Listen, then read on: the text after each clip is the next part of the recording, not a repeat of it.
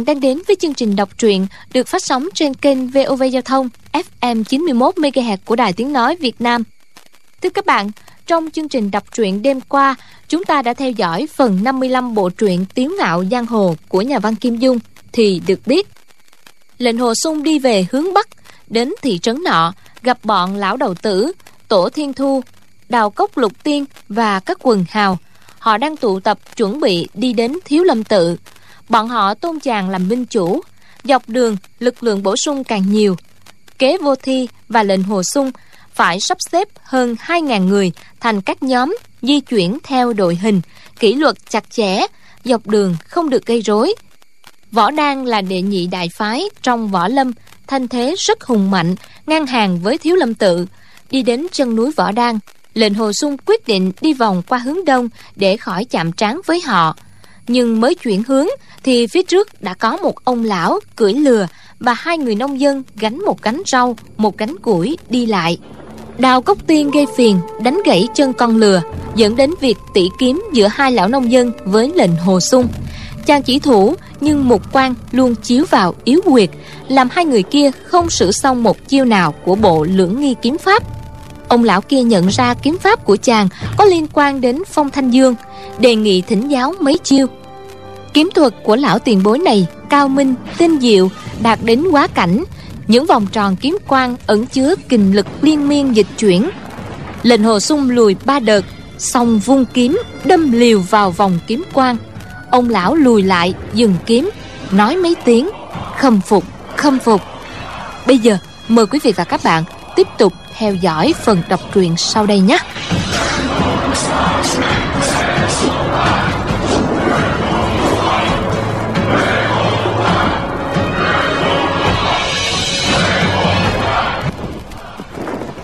Lúc này, lệnh hồ sung mới biết, Vừa rồi hắn mạo hiểm đánh một đòn, Quả nhiên đã tìm được chỗ nhược trong kiếm pháp của lão.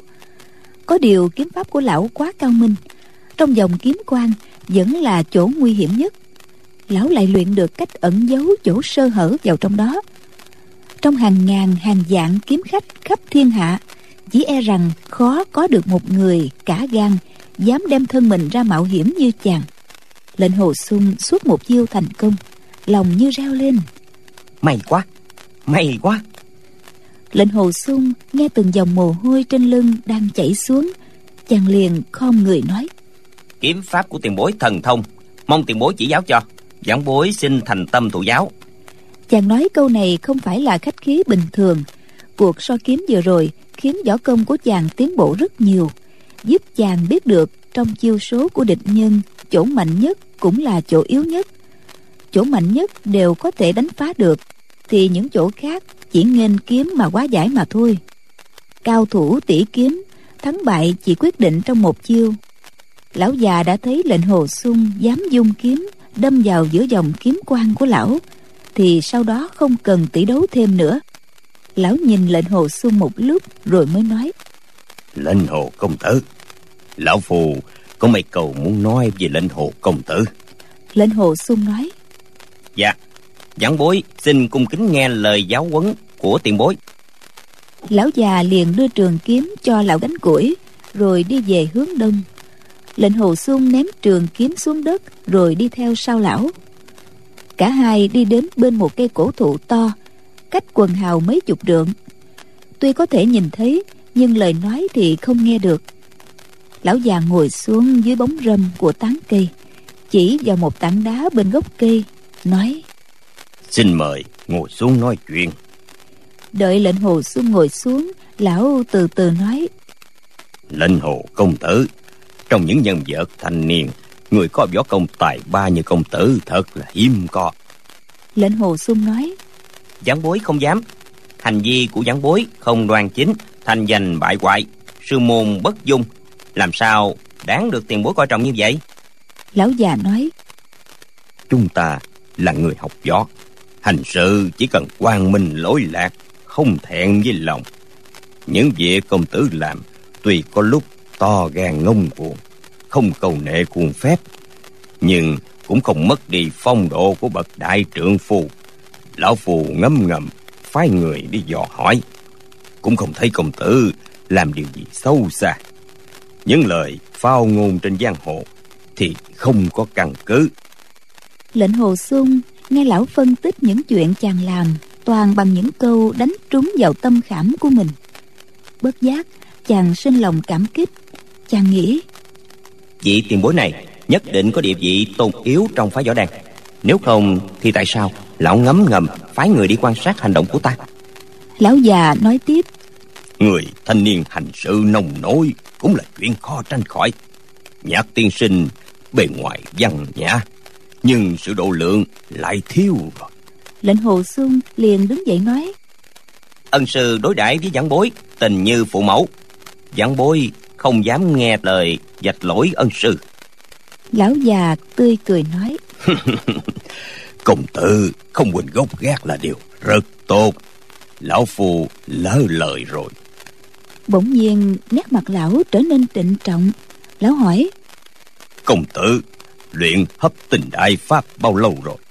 Lệnh hồ xung đáp nửa năm trước giảng bối vô tình học được. Lúc đầu luyện thực sự giảng bối không biết là hấp tinh đại pháp. Lão già gật đầu nói ừ đúng rồi. Vừa rồi lão phu và công tử ba lần binh khí vào nhau. Nội lực của lão phu bị công tử hút.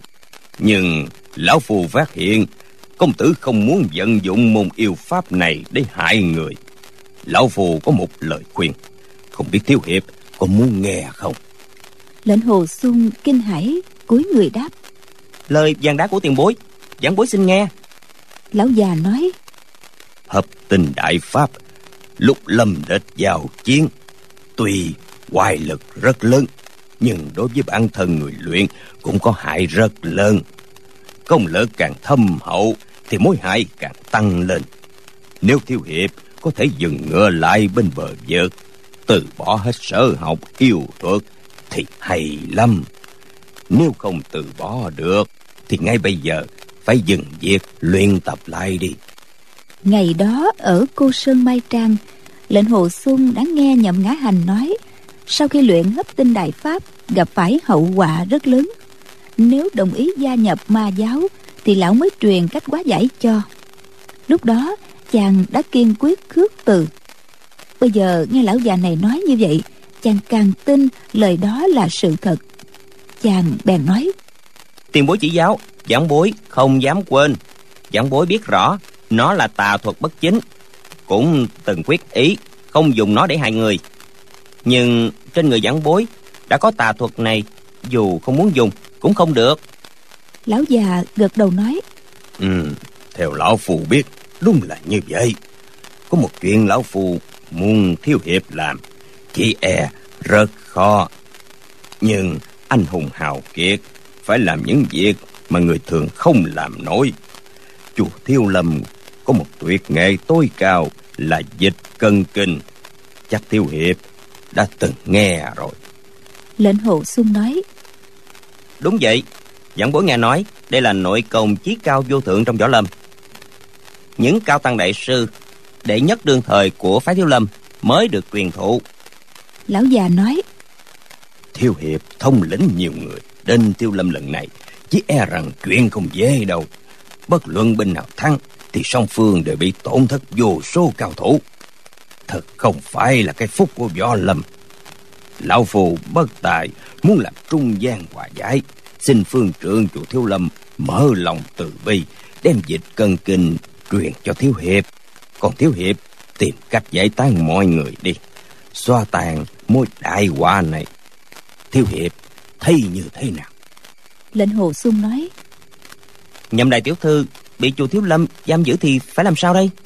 Lão già nói nhậm tiểu thư giết hại bốn đệ tử của phái thiếu lâm làm mưa, làm gió trên giang hồ, tổn hại nhiều người. Phương chứng đại sư giam cô ta ở chỗ âm u, không phải là để bao thù ân quan riêng tư của môn phái, mà là vì có tâm lòng bồ tát muốn tạo phúc cho đồng đạo giang hồ. Do công và nhân phẩm của thiếu hiệp như vậy, há không xứng đáng với các phụ nữ danh môn hay sao? Hạt tất phải xa thân vì a yêu nữ mà giáo đến nỗi bại hoại cả thanh danh hủy hoại cả tiền đồ. Lệnh hồ sung nói chịu ân của người thì phải báo đáp. Mỹ ý của tiền bối giảng bối cảm kích vô cùng nhưng không thể tuân theo được. Lão già thở dài lắc đầu nói hmm, thanh niên bị mềm yếu bởi mỹ sắc mắc vào cạm bẫy phân son thì khó mà thoát ra được. Lệnh hồ sung cúi người nói giảng bối xin cáo từ lão già nói. Hãy khoan. Lão phù tuy ít qua lại với phái hoa sơn nhưng nhạc tiên sinh cũng nể mặt lão phù một chút. Nếu thiếu hiệp chịu nghe lời khuyên của lão phù thì lão phù và phương trưởng chùa thiếu lâm vỗ ngực đứng ra bảo đảm cho thiếu hiệp được trở về phái hoa sơn. Thiếu hiệp có tin lão phù không? Lệnh hồ sung không khỏi động tâm được trở về phái hoa sơn là tâm nguyện lớn nhất của chàng lão già này võ công cao cường như vậy, nghe lời nói chắc chắn là một vị tiền bối tiếng tâm lừng lẫy trong phái võ đan. lão nói có thể cùng với phương chứng phương trượng đứng ra bảo đảm thì chuyện này chắc chắn sẽ làm được xưa nay, sư phụ bao giờ cũng giữ mối giao hảo vẹn toàn với đồng đạo thiếu lâm, võ đan là hai môn phái lớn nhất trong võ lâm đương thời. Nhân vật tai to mặt lớn của hai phái đứng ra điều giải thì sư phụ nhất định phải nể mặt. Sư phụ đối với chàng xưa nay tình sâu như phụ tử. Sở dĩ lần này truyền thư khắp võ lâm, trục xuất chàng ra khỏi môn tường là vì hắn đã kết giao với bọn người như hướng dẫn thiên. Rồi với doanh doanh, làm cho sư phụ không còn mặt mũi nào để nhìn đồng đạo chính phái nhưng đã có thiếu lâm, võ đan, hai vị đại trưởng môn ra mặt. Dĩ nhiên, sư phụ sẽ chấp thuận. Nhưng được trở lại phái hoa sơn, sớm hôm tương kiến tiểu sư muội. Chẳng lẽ cứ để mặc cho doanh doanh chịu khổ sở trong sơn động âm u ở phía sau chùa thiếu lâm ư? Lệnh hồ xuân nghĩ đến đây, bầu nhiệt huyết trong người trào dân chàng nói, nếu chẳng bối, không thể cứu được nhậm đại tiểu thư ra khỏi chùa thiếu lâm thì uổng cho tấm thân làm người. Bất luận việc này thành bại ra sao nếu giảng bối còn tính mạng thì nhất định sẽ lên chùa chân võ núi võ đàn để khấu tạ sung hư đạo trưởng và tiền bối. Lão già thở dài nói hmm, thiếu hiệp không lấy tính mạng mình làm trọng không lấy sư môn làm trọng không lấy thanh danh tiền trình làm trọng cứ làm theo ý mình là vì yêu nữ ma giáo này. Nếu sau này cô ta phụ lòng thiếu hiệp làm hại thiếu hiệp. Thiếu hiệp cũng không hối hận đó chứ. Lệnh hồ xuân nói tính mạng này của giảng bối là do nhậm đại tiểu thư cứu. Lấy tính mạng này báo đáp cô ta thì đâu có tiếc gì. Lão già gật đầu rồi nói ừ thôi được. Vậy thì thiếu hiệp đi đi. Lệnh hồ sung lại cúi người hành lễ rồi quay người về phía quần hào chàng nói chúng ta đi thôi.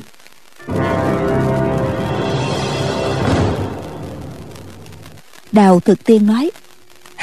Lão già đó tỷ kiếm với lệnh hồ công tử ra sao? Ờ sao chưa có phần thắng bại thì không đấu nữa hả? Vừa rồi hai người tỷ kiếm quả thực là chưa phân thắng bại. Nhưng lão già đó biết không địch nổi nên dừng tay. Quần hùng bàn quan không thấy được mấu chốt bên trong. Lệnh hồ sung đáp kiếm pháp của vị tiền bối này rất cao minh. Đấu tiếp nữa thì tại hạ cũng khó chiếm được phần thắng. Chi bằng không đấu nữa. Đào thực tiên nói. Người ngu quá. Đã bất phần thắng bại đấu thêm nữa thì nhất định người sẽ thắng thôi.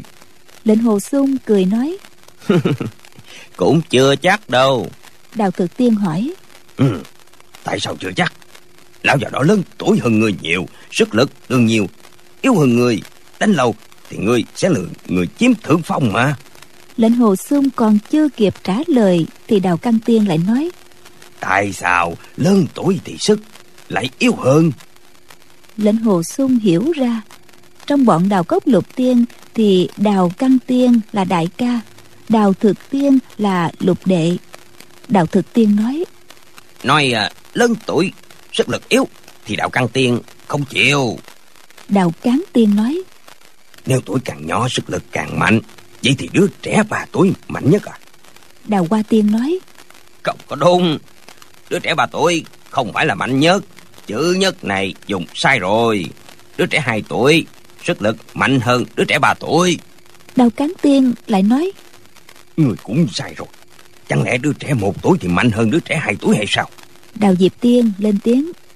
Như vậy thai nhi trong bụng mẹ mới là mạnh nhất quần hào đi về hướng bắc, đến địa giới tỉnh hà nam.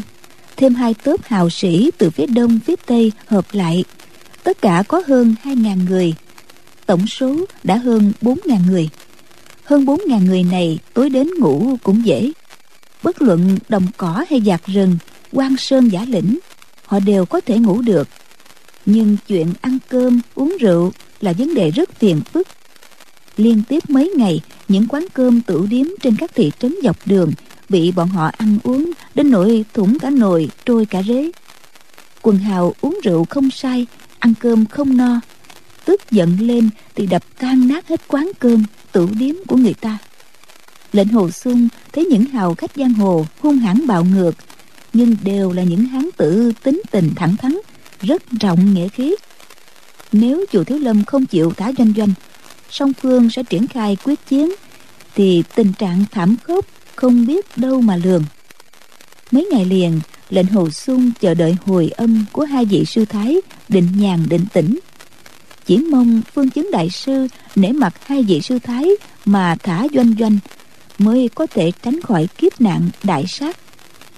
Nhưng chàng bấm ngón tay, tính đến ngày rằm tháng 12 chỉ còn ba ngày cách chùa Thiếu Lâm hơn trăm dặm mà vẫn chưa được hồi âm của hai vị sư thái. Lòng nôn nao khôn tả. Lần này quần hào giang hồ tiến lên chùa Thiếu Lâm. Dương cờ, giống trống. Xa gần đều đã nghe thấy. Đối phương vẫn không có động tính gì. Dường như họ đã phòng bị trước. Lệnh hồ sung và bọn tổ thiên thu kế vô thi càng bàn bạc, càng cảm thấy lo lắng. Đến hôm đó, quần hào nghỉ trên đồng cỏ quan chung quanh đều phân bố người đi tuần để đề phòng địch nhân giữa đêm khuya đánh úp. Hàng phong lạnh buốt, chân trời mây phủ, dường như sắp có trận mưa tuyết. Trên đất bằng khuôn viên mấy dặm, khắp nơi đều chất củi đốt lửa lên. Những hào sĩ này vốn không có quân lệnh chỉ huy, chỉ là quần hào ô hợp tụ lại thành từng đám.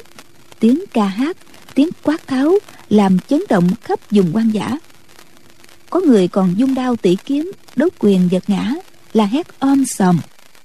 Lệnh hồ xuân nghĩ thầm. Tốt hơn hết là đừng để những người này đến chùa thiếu lâm dội. Tại sao ta không đi trước cầu xin hai vị đại sư phương chứng và phương sinh? Nếu có thể đón được doanh doanh ra há không phải là hỷ sự lớn nhất trên đời hay sao? Lệnh hồ xuân nghĩ đến đây cả người nóng rang.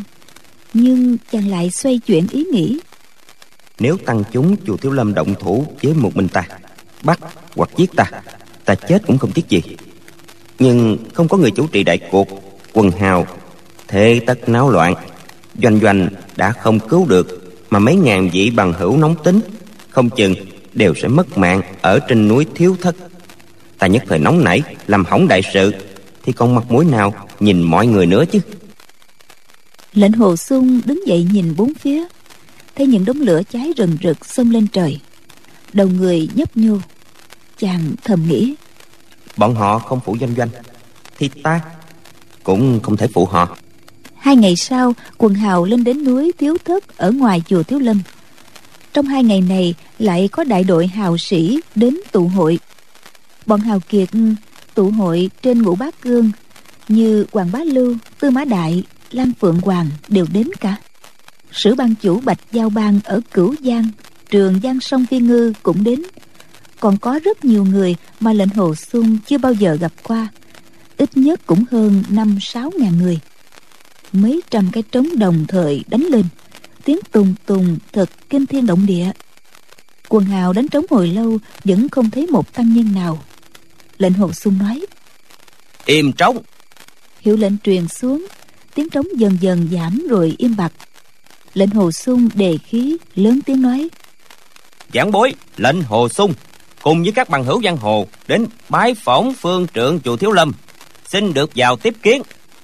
Mấy câu này đầy rẫy nội lực truyền đi hàng mấy dặm nhưng trong chùa vẫn không có động tĩnh gì lại không có một chút hồi âm. Lệnh hồ sung lại nói thêm một lần nữa vẫn không có người trả lời. Lệnh hồ sung nói xin tổ huynh đưa bái thiếp lên. Tổ tiên thu dạ rồi bưng một cái hộp đã chuẩn bị từ trước. Bên trong có danh thiếp ghi tên từ lệnh hồ xuân cho đến các quần hào thủ lĩnh. Lão đến trước cổng lớn chùa thiếu lâm, gõ nhẹ lên cửa mấy cái, lắng tai nghe. Trong chùa vẫn yên lặng, không một tiếng động. Lão nhẹ đẩy cửa cửa không cài then nên mới đẩy khẽ, đã mở ra. Nhìn vào trong thấy trống không, chẳng có một người nào. Lão không dám tự tiện tiến vào, quay người lại bẩm báo với lệnh hồ sung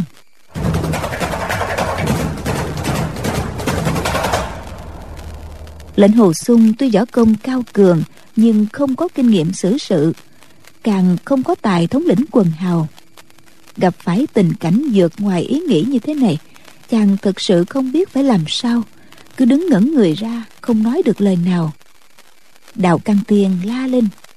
Hòa thượng trong chùa trốn hết rồi chúng ta mau xông vào cứ thấy đầu trọc thì giết. Đào cán tiên nói người nói hòa thượng à, trốn hết rồi thì đâu còn người đầu trọc để cho người giết chứ. Đào căn tiên nói nico không phải là đầu trọc hay sao? Đào hoa tiên nói hòa thượng ở trong chùa làm sao lẫn với nico?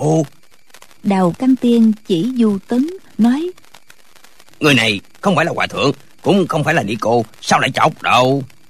Đào cán tiên nói. Tại sao? Người muốn giết hắn chứ? Kế vô thi xen vào. Chúng ta tiến vào xem sao. Lệnh hồ sung nói. Hay lắm. Xin kế huynh lão huynh tổ huynh hoàng ban chủ. Bốn vị cùng tại hạ tiến vào chùa xem xét. Xin các vị truyền lệnh xuống cho các thuộc hạ đệ tử. Nếu không có hiệu lệnh của tại hạ thì không ai được manh động không được nói năng vô lễ với bất cứ tăng nhân nào của chùa thiếu lâm cũng không được làm tổn hại cành cây ngọn cỏ trên núi thiếu thất. Đào chi tiên nói chẳng lẽ nhổ một cây cỏ cũng không được hay sao? Lệnh hồ sung rất lo lắng lúc nào cũng canh cánh bên lòng không biết doanh doanh ra sao. Chàng rảo bước đi vào trong chùa bọn kế vô thi bốn người đi theo sau. Đi qua cổng lớn lên bậc tam cấp bằng đá qua sân trước rồi đến trước điện vào tới đại hùng bảo điện. Mọi người thấy đức phật như lai bảo tướng trang nghiêm dưới đất và trên bàn đều có một lớp bụi mỏng. Tổ thiên thu nói chẳng lẽ tăng nhân trong chùa đã trốn hết rồi ư? Lệnh hồ sung nói tổ huynh đừng nói chữ trốn. Năm người đều yên lặng lắng tai nghe. Chỉ có tiếng ồn ào của mấy ngàn hào kiệt ở ngoài chùa còn ở trong chùa tuyệt không có động tĩnh gì. Kế vô thì nói khẽ. Phải đề phòng tăng nhân chùa thiếu lâm bố trí cơ quan mai phục để an toàn chúng ta đó. Lệnh hồ xuân thầm nghĩ. Phương chứng phương trượng và phương sinh đại sư đều là cao tăng đắc đạo. Khi nào lại sử ngụy kế? Nhưng chúng ta là bàn môn tả đạo. Kéo đến tấn công quá đông tăng nhân thiếu lâm đấu trí chớ không đấu lực với chúng ta. Cũng không có gì lạ chùa thiếu lâm to lớn như vậy mà lại không có một bóng người. Cho nên tận đáy lòng mọi người cảm thấy sợ hãi vô cùng. Không biết bọn họ đối phó với doanh doanh ra sao. Năm người quan sát bốn phương, lắng nghe tám hướng, từng bước đi vào trong. Đi xuyên qua hai cái sân lớn, đến hậu điện. Đột nhiên, lệnh hồ xuân và kế vô thi cùng dừng lại, giơ tay ra hiệu. Bọn lão đầu tử liền dừng bước lệnh hồ xuân chỉ vào một sương phòng ở góc tây bắc, nhẹ nhẹ đi đến. Bọn lão đầu tử đi theo. Trong sương phòng truyền ra tiếng rên rất khẽ. Lệnh hồ xuân đi đến trước sương phòng, rút trường kiếm ra, đưa tay lên đẩy cửa phòng. Thân người nép qua một bên để đề phòng có người phát ra ám khí. Cánh cửa kẹt mở, trong phòng lại có tiếng rên khẽ. Lệnh hồ xuân chui đầu vào trong phòng xem bớt giác giật mình kinh hãi. Chàng thấy hai vị lão ni nằm ở dưới đất mặt nghiêng ra ngoài. Chính là định vật sư thái. Mặt của bà không còn quyết sắc hai mắt nhắm lại. Dường như đã tắt thở chết rồi. Lệnh hồ xuân vội xông vào phòng. Tổ thiên thu la lên. Mình chủ cẩn thận. Rồi lão cùng vào theo. Lệnh hồ xuân đi vòng qua chỗ thi thể định vật sư thái xem đến người kia quả nhiên là định nhàn sư thái trưởng môn phái hằng sơn.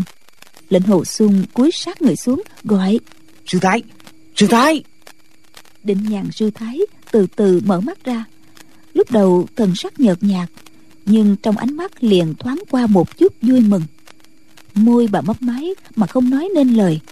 Lệnh hồ sung cúi sát người xuống chàng nói giảng bối là lệnh hồ sung định nhàn sư thái mấp máy môi mấy cái thanh âm phát ra rất nhỏ. Lệnh hồ sung chỉ nghe được ba tiếng. Người người người. Lệnh hồ sung thấy thương thế của bà vô cùng nghiêm trọng, nhất thời không biết làm thế nào. Định nhàn sư thái ráng giận khí một hơi, bà nói, người, hứa với ta. Lệnh hồ xuân vội nói dạ dạ sư thái có điều gì dạy bảo? Dù lệnh hồ sung có tàn xương nát thịt cũng xin gì sư thái mà phải làm cho được. Lệnh hồ xuân nghĩ đến hai vị sư thái vì hắn mà phải mất mạng trong chùa thiếu lâm. Hai hàng nước mắt tuôn rơi. Định nhàn sư thái thều thào nói ngươi ngươi nhất định hứa hứa với ta chứ? Lệnh hồ xuân đáp đệ tử nhất định hứa ánh mắt của định nhàn sư thái lại thoáng vẻ vui mừng. Bà thều thào nói, người người hứa, tiếp trưởng tiếp trưởng môn hộ phái hằng sơn. Bà nói mấy câu này rồi đứt hơi, không nói tiếp được nữa. Lệnh hồ xuân quảng hốt đáp, giảng bối thân nam tử, không thể làm trưởng môn của quý phái.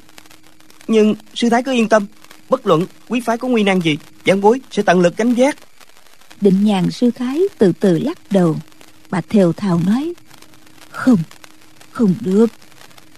Ta ta truyền cho lệnh hồ xuân ngươi làm chướng môn nhân, phái hành sơn.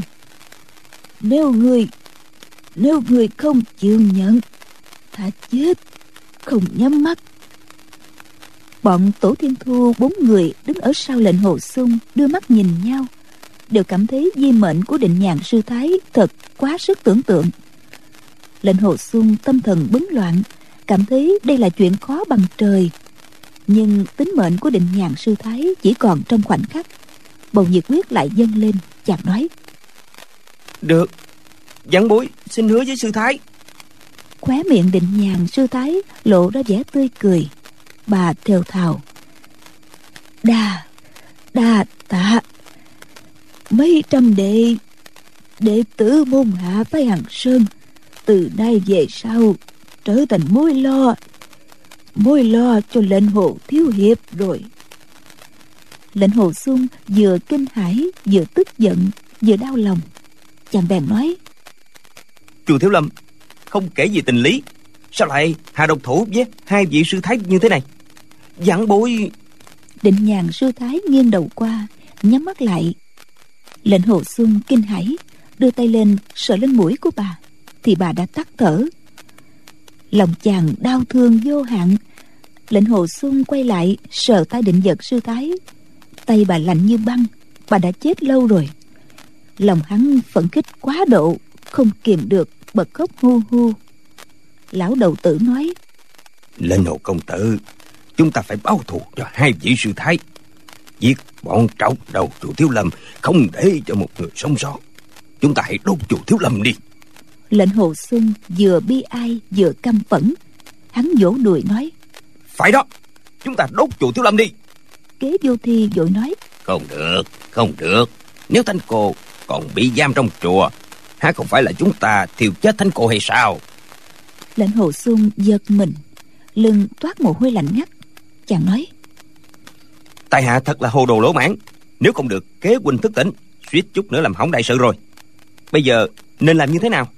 Kế vô thi nói. Hàng trăm hàng ngàn phòng ốc chùa thiếu lâm. Năm người chúng ta có điều tra lục soát hết. Xin minh chủ truyền hiệu lệnh suốt. Triệu gọi hai trăm vị huynh đệ vào chùa lục soát. Lệnh hồ xuân nói. Phải đó xin kế huynh đi ra triệu người vào. Kế vô thi đáp dạ lão quay người đi ra ngoài. Tổ tiên thu la lên đừng có cho đầu cốc lục tiên vào. Lệnh hồ xuân bồng thi thể của hai vị sư thái đặt lên giường quỳ xuống cấu đầu lại mấy cái rồi khấn thầm. Đệ tử xin cố gắng báo thù rửa hận cho hai vị sư thái làm rạng rỡ môn hộ phái hằng sơn để ăn ủi linh hồn hai vị sư thái linh thiên lệnh hồ sung đứng dậy quan sát vết thương trên thi thể của hai người.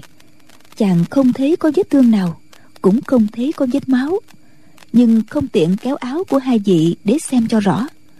Chàng đoán rằng hai vị trúng nội công dưỡng lực của cao thủ phái thiếu lâm đã bị nội thương mà chết. Nghe tiếng bước chân hai trăm hào sĩ ùa vào phân ra quan sát các nơi.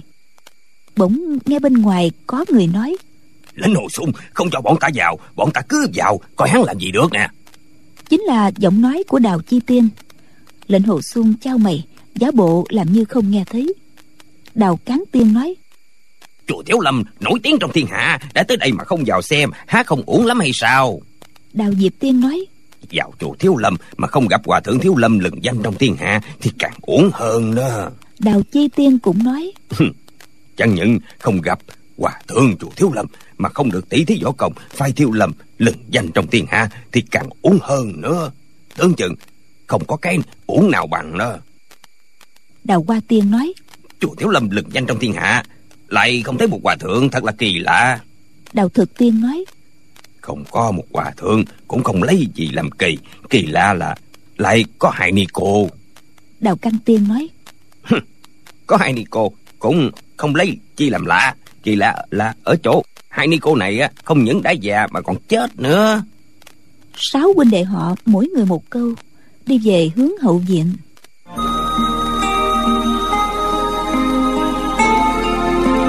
lệnh hồ sung và tổ thiên thu lão đầu tử hoàng bá lưu. Cả bốn người đi ra khỏi phòng rồi đóng cửa lại. Thấy quần hào đi qua lại lục soát khắp nơi. Một lúc sau họ liên tục đến báo nói hòa thượng trong chùa không có một người. Cả đầu bếp tạp công cũng không biết đi đâu. Có người bẩm báo kinh điển dụng cụ đều giờ đi ngay cả bát đĩa cũng không còn một cái. có người báo cáo ha, củi gạo dầu muối cũng không còn. Ngay cả rau cải trồng ở trong giường cũng nhổ sạch sành xanh mỗi khi nghe bẩm báo lòng lệnh hồ sung lại lặng đi. Chàng thầm nghĩ tăng nhân chùa thiếu lâm thu xếp chu tất như vậy thậm chí cả rau cỏ cũng không còn một cọng. Dĩ nhiên bọn họ cũng đem doanh doanh đi chỗ khác rồi. Trời đất rộng lớn biết đâu mà tìm doanh doanh. không đến một canh giờ hai trăm hào sĩ đã lục soát hết hàng ngàn gian phòng của chùa thiếu lâm. Dưới đế thần tượng sau tấm biển cũng bị lục soát. Ngay cả một mảnh giấy cũng không còn. Có người dương dương tự đắc nói phái tiêu lâm là một danh môn đại phái đệ nhất trong võ lâm. Mà vừa nghe bọn ta đến thì đã trốn sạch rồi. Đây là chuyện ngàn năm chưa bao giờ có. Có người nói chúng ta rõ ràng quay phong. Từ đây người trong võ lâm không dám giỡn mặt với chúng ta nữa có người lại nói. Đã đuổi được bọn hòa thượng chùa thiếu lâm trốn sạch dĩ nhiên là rất hoài phong. Nhưng thánh cô thì sao nè? Chúng ta đến đón thanh cô chứ đâu phải đến đuổi hòa thượng. Quần hào đều cảm thấy có lý. Có người cúi đầu buồn bã có người nhìn lệnh hồ sung để chờ nghe lệnh. Lệnh hồ sung nói chuyện này quá sức tưởng tượng. Không ai ngờ được tăng nhân thiếu lâm lại bỏ chùa mà đi. Trước mắt nên làm gì? Tại hạ cũng chưa có chủ ý một người kế ngắn hai người kế dài. Xin các vị đưa ra cao kiến. Hoàng bá lưu nói theo ý kiến của tại hạ tìm thánh cô thì khó mà tìm tăng nhân thiếu lâm thì dễ. Tăng chốn trong chùa không dưới một ngàn người. Những người này sẽ không trốn vĩnh viễn mà không xuất đầu lộ diện. Chúng ta tìm được một tăng nhân thiếu lâm thì bắt hắn nói ra chỗ thánh cô phương gia. Tổ tiên thu nói ừ lời của hoàng ban chủ không sai chúng ta cứ ở lại trong chùa thiếu lâm. Chẳng lẽ đệ tử phái thiếu lâm lại bỏ cơ nghiệp ngàn năm này mặc cho bọn ta chiếm lấy? Chỉ cần bọn chúng muốn về đoạt lại ngôi chùa này thì chúng ta có thể biết thanh cô đang ở nơi đâu. Có tiếng một người nói. Hỏi thánh cô đang ở đâu ư? Chắc gì bọn họ chịu nói. Lão đầu tử nói. Nếu nói hỏi thăm chỉ là cách nói cho khách khí mà thôi. Kỳ thực là bước cùng. Cho nên chúng ta thấy tăng nhân thiếu lâm thì chỉ bắt chứ không được giết. Bắt được tám người hay mười người thì còn sợ gì bọn chúng không nói? Lại có người hỏi. Nếu những hòa thượng quật cường đến cùng Khăng khăng không chịu nói Thì phải làm sao đây? Lão đầu tự nói. Vậy thì dễ thôi. Cứ xin làm giao chủ. Để thần long thần vật vào người bọn chúng Thì lo gì bọn chúng không khai ra. Mọi người gật đầu khen phải Ai cũng biết cái gọi là thần long thần vật của Lam giáo chủ Chính là độc xà, độc trùng của giáo chủ ngũ độc giáo Lam Phượng Hoàng. Những con độc trùng này mà để vào người cho chúng cắn Thì lợi hại hơn bất cứ hình phạt nào. Lam Phượng Hoàng cười nói Hòa thượng chùa Thiếu Lâm nhiều năm tu luyện Thần long thần vật của ta không chừng không khắc chế bọn họ được đâu. Lệnh hồ xuân thầm nghĩ Lạm dụng hình phạt như vậy Cũng không cần thiết. Chúng ta cứ tận sức bắt tân nhân thiếu lâm. Sau khi bắt đến 100 người Thì lấy 100 người đổi lại một người. Bọn chúng tất phải thả doanh doanh ra thôi. Bỗng nghe tiếng một người thô lỗ nói. Cả nửa ngày chưa ăn miếng thịt nào Ta đói muốn chết được. Trong chùa không có hòa thượng. Nếu không bắt được một hòa thượng da trắng Sơi một bữa thì tuyệt biết mây. Người nói câu này Tướng tá cao to Chính là Bạch Hùng trong mạc bắc sông Hùng Quần hào biết hắn và hòa thượng Hắc Hùng Đều thích ăn thịt người. Hắn nói mấy câu này Tuy khiến người ta nghe phát nôn Nhưng quần hào đến núi thiếu thớt Đã mấy canh giờ mà không ăn không uống Đều cảm thấy đói khát. Có người bụng đói ruột sôi réo lên sụp sụp. Hoàng Bá Lưu nói Phải tiêu lầm Sự kế kiền cái gì Thành cái gì? Tổ Thiên Thu nói Kiền bích thành giả. Hoàng Bá Lưu lại nói Phải rồi. Bọn chúng mong muốn chúng ta gặp cảnh giường không nhà trống Không chịu nổi phải bỏ xuống núi. Thiên hạ đâu có chuyện dễ như vậy. Lệnh hồ xung hỏi. Không biết Hoàng ban chủ có cao kiến gì? Hoàng Bá Lưu lại nói. Một mặt Chúng ta phải huynh đệ xuống núi tham thính Xem tăng nhân thiếu lầm đi đâu. Một mặt phái người đi kiếm lương thực. Còn mọi người sẽ ở trong chùa Ôm cái gì Ôm cái gì đó. Để đợi thọ Để bọn hòa thượng tự chui Chui cái gì vào lưới. Vị hoàng ban chủ này vốn thích dùng thành ngữ. Có điều lão không nhớ rõ lắm Nên khi dùng lão thường lắp bắp. Lệnh hồ xuân nói Chuyện này phải lắm. Xin Hoàng ban chủ truyền lệnh Phái 500 vị huynh đệ Tinh minh mẫn cán xuống núi Dò hỏi xem tăng chúng thiếu lâm ở đâu. Chuyện đi kiếm lương thực Cũng xin Hoàng ban chủ giúp cho một tay Hoàng bá lưu đáp dạ Rồi quay người đi. Lam Phượng Hoàng cười nói Hoàng ban chủ đi lo liệu mau lên đi. Nếu không hai vị hắc hùng và bạch hùng đói quá rồi Thì cái gì cũng dùng được đó. Hoàng bá lưu cười nói Lão Phù biết rồi Nhưng mà bắt sông hùng Dù đói đến ra ruột Cũng không dám đụng đến cái mông tay của làm giáo chủ đâu. Tổ Thiên Thu nói Hòa thượng trong chùa đi hết rồi Xin các vị bằng hữu vất vả một phen.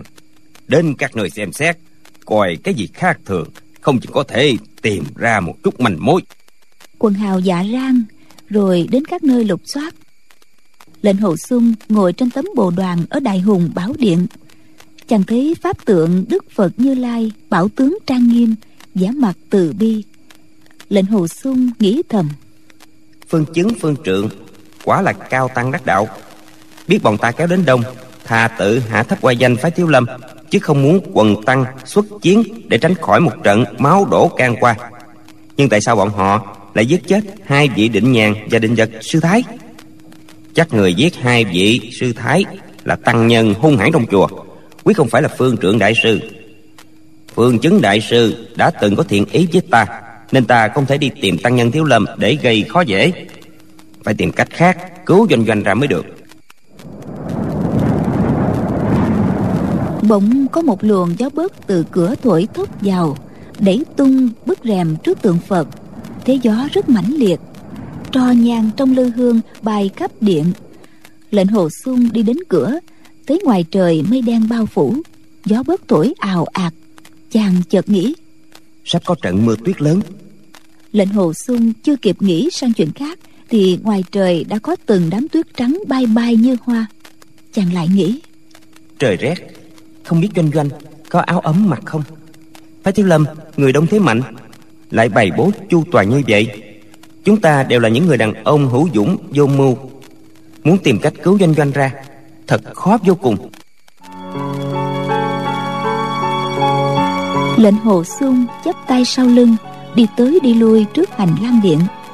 Trong khoảnh khắc những bông tuyết li ti bay bám khắp trên đầu mặt áo trên tay của chàng rồi tan đi. Lệnh hồ xuân lại nghĩ, lúc định nhàn sư thái hấp hối, bà tuy bị thương rất nặng, nhưng thần trí rất tỉnh táo, không có chút dấu hiệu gì mê loạn. Sao sư thái lại muốn ta làm trưởng môn phái hằng sơn? Môn hạ phái hằng sơn, không có một người nam. Nghe nói trưởng môn nhân các đời trước cũng đều là nữ ni. Ta là một nam nhân, thì sao có thể làm trưởng môn phái hằng sơn được? Tin này mà truyền ra ngoài há không khiến cho hảo hán trên giang hồ cười đến rớt cả răng hay sao? Hừm, ta đã hứa với sư thái bậc đại trưởng phu sao có thể nuốt lời?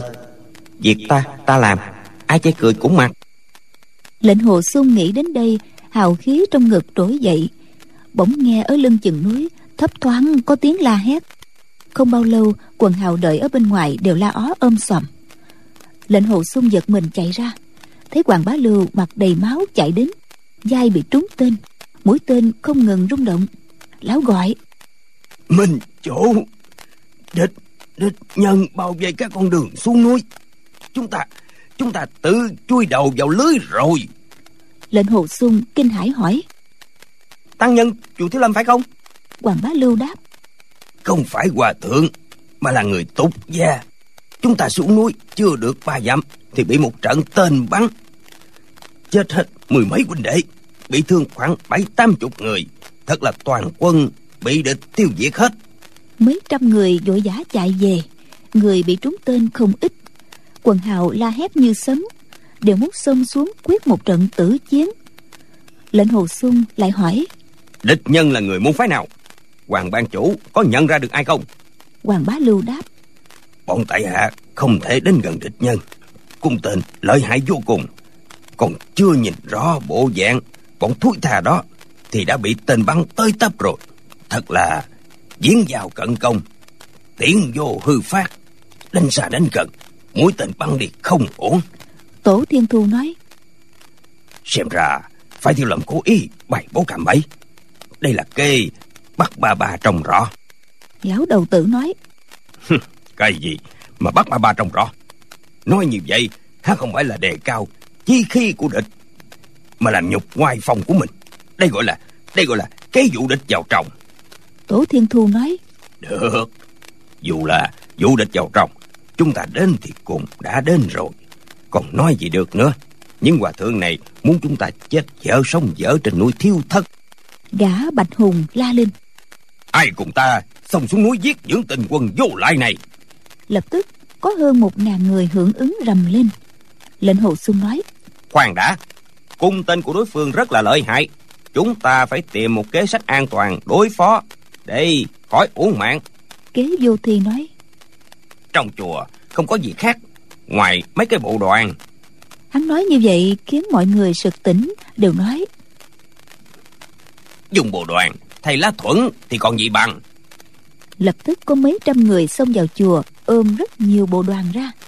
Lệnh hồ xuân la lên dùng thứ này để đỡ tên. Mọi người xông xuống núi đi. Kế vô thi nói. Mình chủ sau khi xuống núi chúng ta tụ hội ở đâu sau đó tính sao? Tìm cách nào để cứu thánh cô? Bây giờ chúng ta phải tính trước. Lệnh hồ xuân nói. Đúng vậy kế huynh xem. Lúc vào cuộc mà tại hạ không có chủ trương gì hết thì sao có thể là minh chủ được?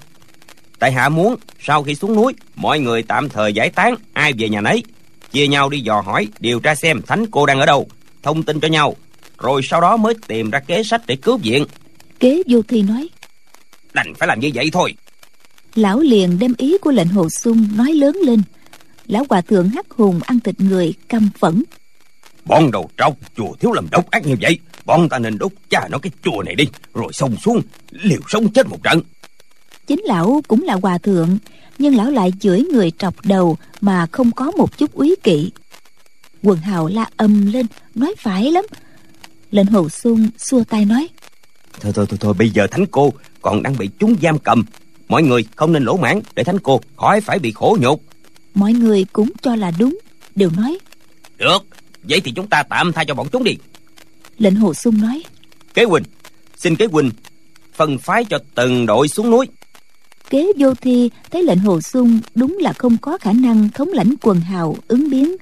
Lão không do dự nữa lớn tiếng nói các bạn hữu nghe đây minh chủ có lệnh mọi người chia ra làm tám lộ xuống núi.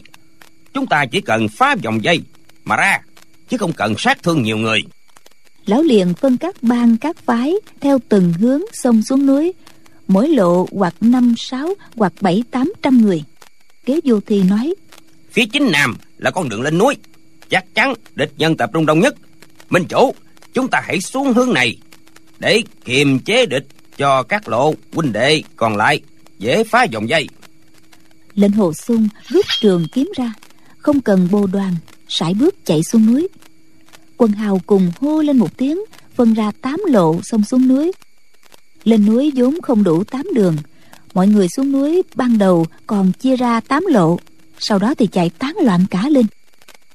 Lệnh hồ xuân chạy được mấy dặm, thì nghe có tiếng gieo giáo trong rừng cây trước mặt tên bắn ra như mưa. Chàng sử chiều phá tiễn thức trong độc cô cũ kiếm gạt những mũi tên ra. Chân không dừng bước. Bỗng nghe sau lưng có tiếng người la. Chân trái và vai trái của lam phượng hoàng đã bị trúng tên ngã xuống đất. Lệnh hồ xuân vội quay người lại đỡ cô dậy. Chàng nói để ta hộp dậy cô nương xuống núi. Lam phượng hoàng nói công tử đừng lo cho ta. Công tử xuống núi được mới là quan trọng lúc này vũ tiễn vẫn bay đến như đàn ong lệnh hồ xuân dung kiếm gạt đỡ tứ hướng, thấy bốn bề quần hào bị thương, ngã xuống như rạ lệnh hồ xuân đỡ lấy vai trái của lam phượng hoàng, chạy xuống.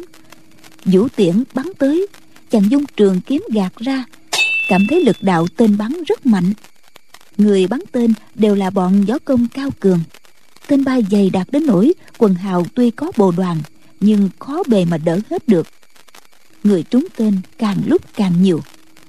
Lệnh hồ xuân nhất thời không biết xử trí ra sao nên xông xuống hay là quay lại tiếp ứng cho mọi người. Kế vô thì là lớn. Minh chủ cung tên địch nhân rất là lợi hại huynh đệ không cách nào xuống được thương vong lại đông.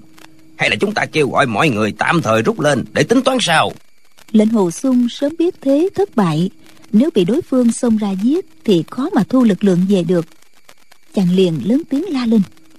Tất cả quay về chùa thiếu lâm. Tất cả quay về chùa thiếu lâm.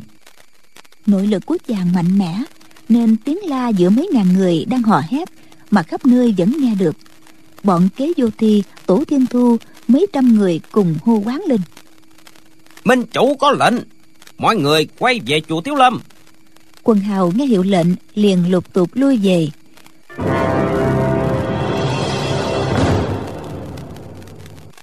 trước chùa thiếu lâm, tiếng chửi rủa, hô quán rên la không ngớt. Dưới đất bên này một dũng, bên kia một dũng, đầy máu tươi. Kế vô thì truyền hiệu lệnh xuống cho 800 người, không bị thương. Phân thành 8 đội, giữ 8 hướng, để đề phòng địch nhân xông lên đánh. Mấy ngàn người đến chùa thiếu lâm, trong đó có khoảng một nửa thuộc các môn phái, ban hội có quan hệ thống thuộc, nên còn giữ quy luật hiệu lệnh. Còn lại hơn hai ngàn người đều là bọn ô hợp vô tổ chức. Trận thua này càng khiến bọn họ thêm hỗn loạn. Mỗi người nói một câu nhưng không ai biết sau đó nên làm gì. Lệnh hồ sung lại nói mọi người mau đi lấy thuốc chữa trị cho các huynh đệ bị thương. Chàng nghĩ thầm đáng tiếc là bọn nữ đệ tử phái hằng sơn không có ở đây nên thiếu linh dược trị thương. Rồi chàng lại nghĩ nếu bọn đệ tử phái hằng sơn có ở đây thì bọn họ sẽ giúp ta, hay giúp các phái chính giáo. Hai vị sư thái bị hại, bọn đệ tử phái hằng sơn nhất định sẽ giúp ta. Tiếng quần hào vẫn nguyên náo rùm lên không thôi. Bất giác lòng dạ lệnh hồ xuân rối bời. Nếu một mình bị dây khốn trên núi này, thì chàng đã sớm xông xuống, sống chết cũng không màng. Nhưng chàng là thủ lĩnh của quần hào, sự an nguy sinh tử của mấy ngàn người tùy thuộc vào quyết định của mình cứ bó tay không kế sách gì thì khó xử vô cùng. Trời đã xế chiều. Bỗng giữa lưng chừng núi có tiếng trống đánh thùng thùng và tiếng reo hò. Lệnh hồ xuân rút trường kiếm xông ra đường lộ. Quần hào cũng cầm binh khí muốn quyết một trận tử chiến với địch, nhưng tiếng trống càng lúc càng dữ dội mà địch nhân lại không xông lên. Qua một lúc sau, tiếng trống im bặt quần hào bàn tán xôn xao. Tiếng trống dừng rồi. Chúng sắp xông lên. Chúng xông lên càng tốt. Chúng ta giết sạch bọn chúng như qua rơi nước chảy để khỏi phải ở đây chờ chết. Hừm, quân vô lại này á muốn bọn ta chết đói chết khát ở đây. Nè đội quân rùa đen không dám xông lên thì đây chúng ta xông xuống. Chỉ cần xông xuống thì đâu cần đến người nói nhiều. Kế vô thi nói với lệnh hồ xuân. Đêm này nếu không thể thoát được thì chúng ta phải chịu đói một ngày một đêm nữa. Mọi người sẽ không còn sức lực để chiến đấu. Lệnh hồ xuân nói đúng vậy. Chúng ta chọn hai ba trăm vị bằng hữu võ công cao cường đi tiên phong mở đường trước. Thừa lúc đêm tối địch nhân bắn tên không chuẩn đánh loạn thế trận của địch rồi mọi người xông xuống. kế vô thi nói đành phải vậy thôi.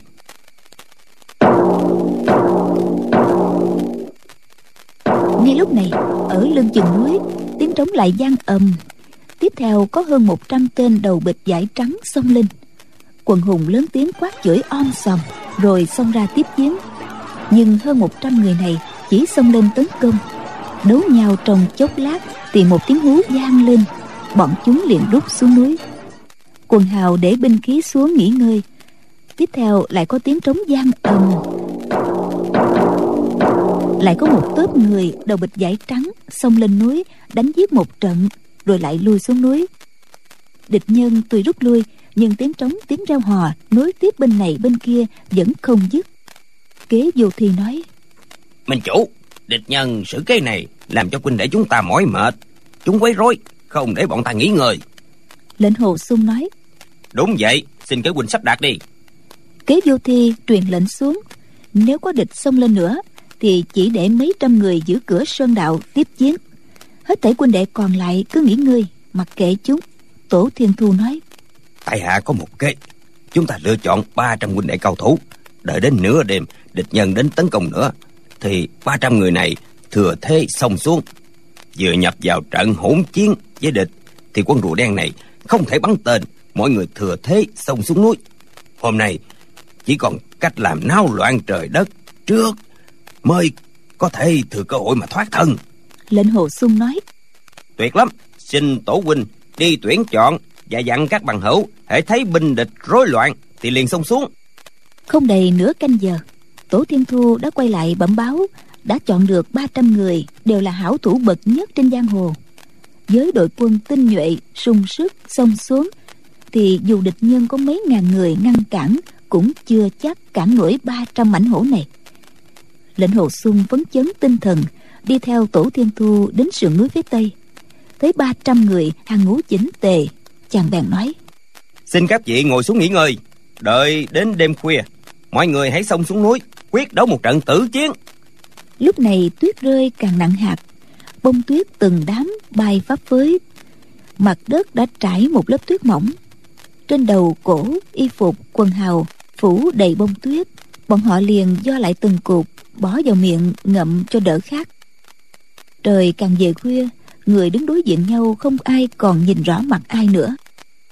Tổ tiên thu nói may mà đêm nay trời có mưa tuyết. Nếu không thì đúng ngày rằm trăng rất sáng. Bỗng nhiên bốn bề tĩnh lặng. Trong ngoài chùa thiếu lâm hào sĩ tụ tập đến mấy ngàn người. Núi thiếu thất từ lưng chừng núi trở xuống người trong chính giáo ít nhất cũng có hai ba ngàn không hẹn mà không ai lên tiếng. Có người muốn nói song thấy bầu không khí tĩnh mịch quá liền im lặng. Dường như chỉ còn nghe tiếng hoa tuyết rơi trên cành cây ngọn cỏ phát ra âm thanh êm dịu lạ thường.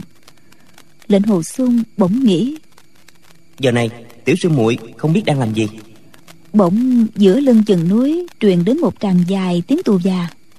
Tiếp theo bốn phương tám hướng nổi tiếng reo hò vang dậy lần này dường như địch nhân thừa bóng đêm mà dốc toàn lực tấn công chứ không phô trương thanh thế như vừa rồi. Lệnh hồ sung dung trường kiếm chàng nói khẽ. Xông xuống. Hắn hướng về sơn đạo xông xuống trước. Kế vô thi tổ thiên thu điền bá quan mạc bắc sông hùng cùng với 300 hào sĩ tinh nhuệ xông xuống theo. Hơn 300 người vừa xông xuống phía trước. Không có gì cản trở chạy được hơn một dặm, tổ thiên thu lấy một cây đại pháo điểm lửa châm ngoài. Xoẹt một tiếng, cây pháo bay lên không trung. Tiếp theo, ánh lửa bung ra, một tiếng pháo nổ tung. Đây là pháo hiệu để thông báo quần hào trong chùa liền kéo ra. Lệnh hồ xuân đang chạy, bỗng cảm thấy bàn chân đau buốt. Chàng giẫm phải một mũi đinh. Lệnh hồ xuân biết chuyện không hay, vội đề khí giọt lên nhảy xuống một ngọn cây. Chỉ nghe tiếng bọn tổ tiên tu la hét. Trời ơi không xong rồi dưới đất có quỷ. Chân của mỗi người đều giẫm phải đinh nhọn. Có người giẫm đinh xuyên qua bàn chân đau không chịu nổi. Mấy chục người tiếp tục lao xuống đột nhiên cũng la ầm lên. Họ bị sa chân rớt xuống một cái hố bẫy. Trong lùm cây có mười mấy cây trường thương đâm ra phóng xuống hố. Nhất thời tiếng la thảm thiết gian động khắp sơn giả. Kế vô thì la lên. Minh chủ mau truyền lệnh rút lại lên núi. Lệnh hồ xuân thấy tình thế như vậy hiển nhiên môn phái chính giáo đã bày bố cạm bẫy khắp dưới núi. Nếu mạo nhiên xông xuống nữa thì toàn quân sẽ tán mạng hết. Chàng liền lớn tiếng la lên. Tất cả quay về chùa thiếu lâm. Tất cả quay về chùa thiếu lâm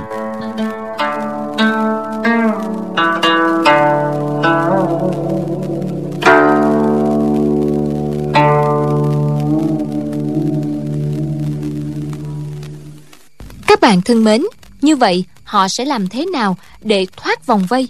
Mời quý vị và các bạn cũng đón theo dõi tiếp vào chương trình đọc truyện đêm mai trên làn sóng FM 91 MHz của Đài Tiếng nói Việt Nam, kênh VOV Giao thông nhé. Và các bạn cũng đừng quên gửi những ý kiến của quý vị và các bạn vào địa chỉ email quen thuộc của chương trình đọc truyện vovavonggmail.com nhé. Đến đây thì nhóm thực hiện chương trình xin phép nói lời chào tạm biệt và hẹn gặp lại.